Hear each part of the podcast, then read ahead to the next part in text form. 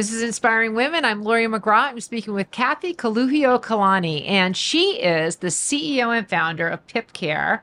And this is part of our collaboration of Inspiring Women with Redesign Health, where I am showcasing some of their top CEOs and founders of companies. Kathy, I'm so excited to have you on Inspiring Women. I'm excited to be here. Thank you so much. All right. Well, part of the reason I'm so excited to have Kathy on this podcast is because this is not your first rodeo. You have led other companies, and this is a new company that's just been brought out of stealth. So you've been at it a little bit. Got some exciting news here at the HLTH conference, which we will get into. But Kathy, I'd just like to get a little bit of your bio sketch. You've done a number of different companies. You've been in healthcare a long time. You've been successful. And so, how did you get here? Give us a bit of the background. So, background is I think, you know, I've been in healthcare for almost 20 years now. Yep. I, I initially wanted to go into healthcare as an attorney. Yep. That's, that was actually the path that I was taking. And then after some conversations with attorneys who said they would never, that's not what they would do if they had a choice to go back, I realized that probably as an operator, Yep. that's where you could have the most impact in healthcare. I had a personal story with our youngest child who was born with some some challenges, and so that's really was my exposure to healthcare. Yep. And so I said, this is what I want to do. And so just my career, I've been fortunate. So I've worked for large scaled health systems. Yep. I've worked in private equity in multi-site, multi-state, where we've scaled significantly. Yep. We were fortunate to have an exit to Optum, and I spent time at Optum, which is even more scaled healthcare under the UHG umbrella. Sure. So that was all fantastic. I think what that all taught me is what I love is healthcare that truly has an impact and that is going to also create meaningful growth. You typically don't find that in large scaled organizations, which is how I ended up coming back to startup healthcare. Okay. So, I mean, having that experience in large scale organizations that gives you an appreciation of scale and sort of like, you know, Yes. size of issues and stuff, but also the layers of different right. administrative bureaucracy That's sometimes That's right. that you have to deal with. But going all the way to early stage startup is a pretty big leap. It is. Okay. So, what drew you to that? And I want to talk about Pip Care. Yeah. So what drew me to that, I think, is that post pandemic, I started thinking about what is important in the healthcare ecosystem. I think what we learned is big healthcare happens in health systems. Okay. Typically, prior to the pandemic, in my experience, health systems felt they could do most everything Yep. on their own. Yeah. Right. And I think what they've realized is what we do really well is deliver great healthcare. Yep. where we probably could use partners is how do we how do we digitize that healthcare? How do we scale that healthcare? Yeah. how do we enable great patient engagement? And so i consciously said to myself this is a place where i want to go. And i was very fortunate in that redesign reached out to me and said hey we have this concept let's talk about it and i Yeah. said so what space is it in and they said the surgical space so obviously incredibly important in this country Yeah. for a multitude of reasons, but also we have an aging population, Yeah. right? And when they talked about the concept of providing a journey for patients, so it's not it's not segmented, right? We Yeah. don't have pre-op and then post-op and then care coordination and it's all kind of jumbled together. How does a company make that seamless and partner with health systems to do so? Okay, so so we're going again from like these large scale organizations serving hundreds of thousands, millions, of Mm-hmm. Patients, right. you know, out That's there, and um, now to something that's doing a particular Yes. segment. And surgery is one of the more complicated It is. areas, It right? I mean, you're dealing with you know some you know some of the most expensive That's right. you know to things, and a lot of the expense comes from outcomes that happen outside right. of the hospital. So how does that tie into so- so maybe what is Pip Care? Yeah. Give us the concept. So, so, so the concept is that there's something called ERAS protocols. It's a fancy name for enhanced recovery after surgery. And these are things that um, anesthesiologists and surgeons do with their patients today. And Yep. so it's prepping yourself for surgery. Yep. Right? So it could be nutrition, it could be, you know, exercise, it could be quitting smoking, it could Yep. be all those things, right? And so that's kind of in a nutshell how it started. And then what we said at Pip Care is, okay, clinically, what we know from talking to patients is they will do the things that that their physicians ask them to do, Yep. but it's confusing. They get a packet, they're trying to look at pages, and they don't really know beyond that what they should do. And so we said, okay, digital is one aspect of that, but there has to be a human component Yep. to it. And so what we did is we said, okay, we're going to pair the digital technology with human health coaching Okay. and that's the model right so we are re- they are referred into us depending on specialty we're teeing up things through an application that we built we partner with the health system so that those surgeons can tell us these are what we want our patients to do prior and then we work with them both through video um, means asynchronous messaging and through the application to track their progress Okay. So, I mean, if you're going in for surgery, I think everyone can relate to this, no matter what the surgery is. I mean, from the patient perspective, you do follow whatever it Yes. is that the, you know, that what you're being told to do. But it is, you're nervous. Yes. You are nervous and overwhelmed and confused and all of those things. So, so when you say you're coaching and you're that, you know, digital support and Mm-hmm. Personal um, support, I mean, I'm imagining that you're sort of like calming people down, and this is what these steps mean, and you're doing okay, or you're I think not. that's right. I think it's I think it's first explaining why do we do these things to get ready for surgery. Yep. Right. And so it's it's saying, okay, you have a partner in this, and we're going to take you through every step of the way, and we're partnering with your surgeon. Yep. So understand that we are just an extension of that care team. So it's calming nerves. It's explaining what their NPO instructions are, which is when you can stop eating and drinking prior to surgery. Okay. Right? It's things right. like that. It's making sure that they understand when they come home, is your home ready? Yeah.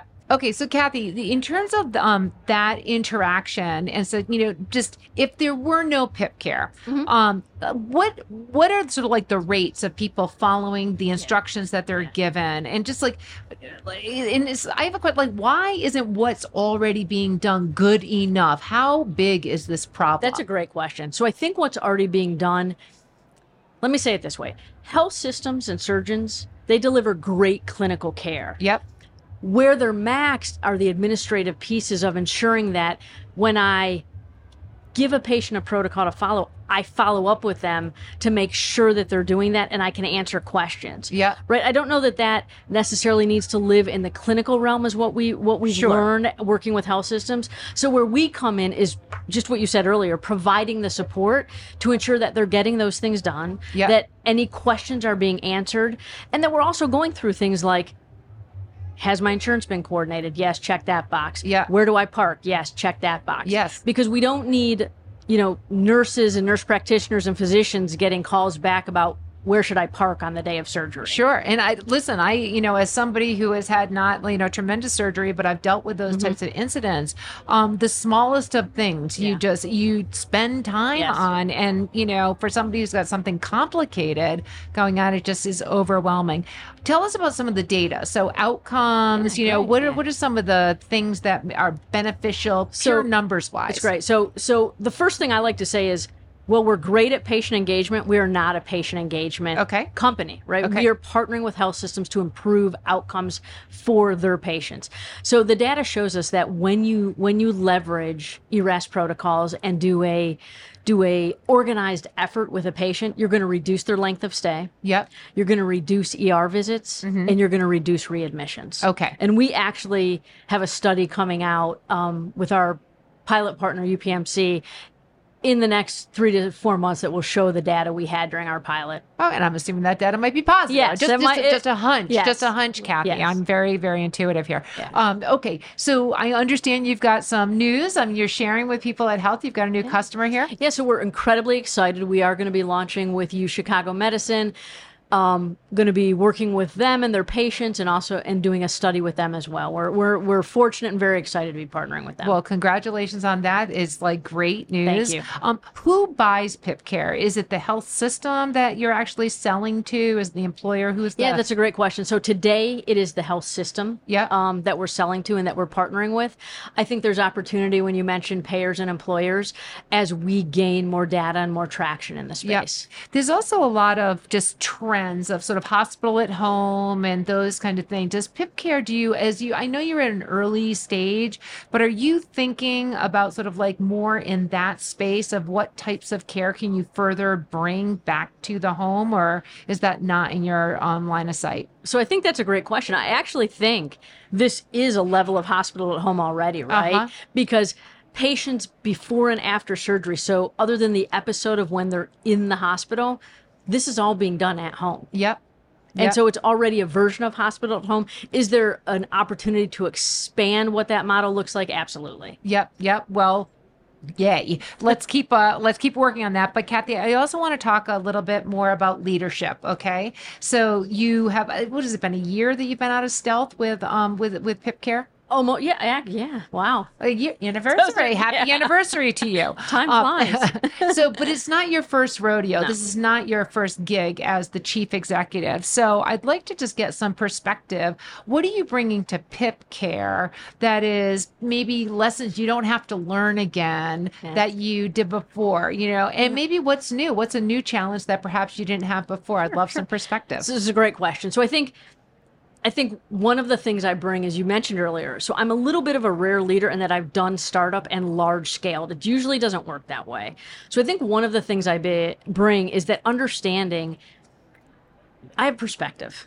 So startup is very up and down, right? Yep. It's it's it's a great grind, but you have great days and you have days where you're like, wow, this is hard. And Yeah. healthcare is hard anyways. Yeah. Right. And so I think what I bring perspective to is that's okay. If we just keep doing the right things for the right reasons, we're going to we're going to continue to expand the company and support health systems and support their patients. I think the other thing that that brings is that brings a calmness to your team. As as you're building and you're bringing folks in to build the team and and grow the company, I'm able to alleviate any stress around the ups and downs and say this is all perfectly normal. Yep. Yep. Well, that um, that is good perspective, and to be able to be calm with those level of stresses Yeah. that are the reality of That's right. being in your position um, is wonderful. Uh, I want to bring it a little bit to just you know the the state of women in leadership, Yeah. and part of the reason, the main reason I started inspiring women Mm-hmm. was to showcase incredible women, so that others would follow in the footsteps, and we could just like close the gender gap that is still there in the area of leadership. So, what are your thoughts on that? Big, big topic. Big big topic, big question. So women leaders in healthcare, women leaders period are important, but specifically women leaders in healthcare, it's it has to happen. And here's why. Women come with a different perspective. Yep. right? And so we've we've lived you and I specifically, right, because of our, our timing of our careers, we've lived in a in a male dominated healthcare environment. And so what I've learned a lot sitting at tables. Yep. And the more perspective we get um, around a more diverse ecosystem of how we get to solutions that are solutions for everybody, and that also means you know people who live in rural areas, people who live in urban areas, people who live in suburban areas. Those are all different needs that need to be met, and I think women in particular. You know, we we raise children, we look at things differently, and I think we come to the table sometimes with solutions that are out of the box Mm-hmm. That maybe don't wouldn't get to the table wouldn't get to the table if we weren't sitting there I think that's a compelling case for why more women are Yeah. needed in leadership. Maybe Kathy, you could share some of the, you know, the reality is it's still hard and it's different. Okay. So not all the role models are there and not all the people are pulling women into leadership. So that's just reality. I mean, you know, I don't need to bemoan it to you, but Right. how do you think about that from the perspective of closing that gender gap, the numbers, whatever it might be for women? What should they know so that they can further accelerate? Nobody needs to redo what the previous right. um, problems were, but how can we further accelerate the road ahead? so that's a great question i might i might look at it a little differently than others i think it's incumbent on people like you and i who've Uh. gotten there to bring those women forward Yep.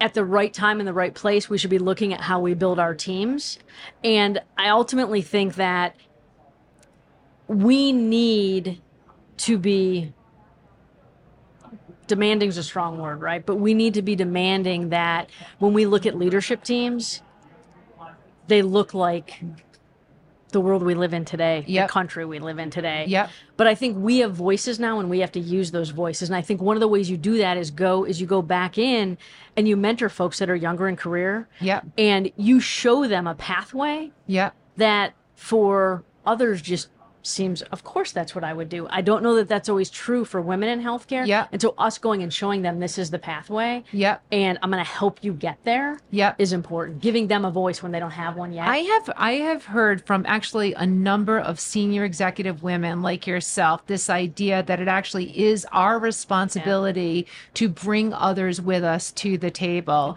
And I feel like this is a um, you know there's a lot of energy or emergent energy around this topic of you know it's not enough to just get there yourself it's actually you bear some responsibility to bring others with you and there's an agency in that that I think is really compelling kind of thrilling It is. Um, fun. and yeah, it absolutely Yeah. is fun. It absolutely is fun. So, um, just going back to building companies, um, Mm-hmm. you know, you're building something in a different way Yes. with with Pip Care and with redesign. So Yeah. I just love, you know, in in UPMC and you Yeah. know others. So how is this model?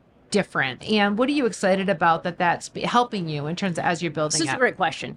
I so I've always built strong teams that operate, right? But there's a digital component to this. And so that has been exciting for me, right? We've we've brought something to market that we've built that is going to enable the operation. It's not something I had experienced before. So having a partner like Redesign Health, having, you know, another partner like UPMC and UPMC Enterprises to help us and myself think through what's important in that technology mm-hmm. how to how do we make sure that it's it functions well but that we get great patient engagement and that we don't make it cumbersome yep um, we make it fairly seamless Yep. So if you were to paint us forward five years out, Ah, your biggest vision in terms of what you're going to impact with Pip Care, what does that look like? that's a great question i think five years out we are nationwide Yep. across I don't- I won't even give you a number, right? Yep. In the healthcare ecosystem, specifically with health systems. And I think that we have materially impacted patient outcomes and patient engagement in a way in which that it's irrefutable. Yep. Well, thank you, Kathy. I love that because, like, you know, it's more than just building a successful, financially successful company, but having an impact That's on patient outcomes would be amazing. And Yeah. you started by telling us about the aging population, which we know is there and in need of things like this. Um, this has been a great conversation. I really appreciate the time. I always love to close out. I mean, you've been there, you've done that, you're here now. Your advice for younger women who are starting out so they don't have to relive the lessons that you learned the hard way. What is it? Believe in your gut and don't apologize ever. The end. The end. The end. Thank you so much, Kathy. Thank I you. really appreciate this conversation. Fun. This has been an episode of Inspiring Women with Laurie McGraw. Please subscribe, rate, and review. We are produced by Kate Cruz at Executive Podcast Solutions. More episodes can be found on inspiringwomen.show. I am Laurie McGraw, and thank you for listening.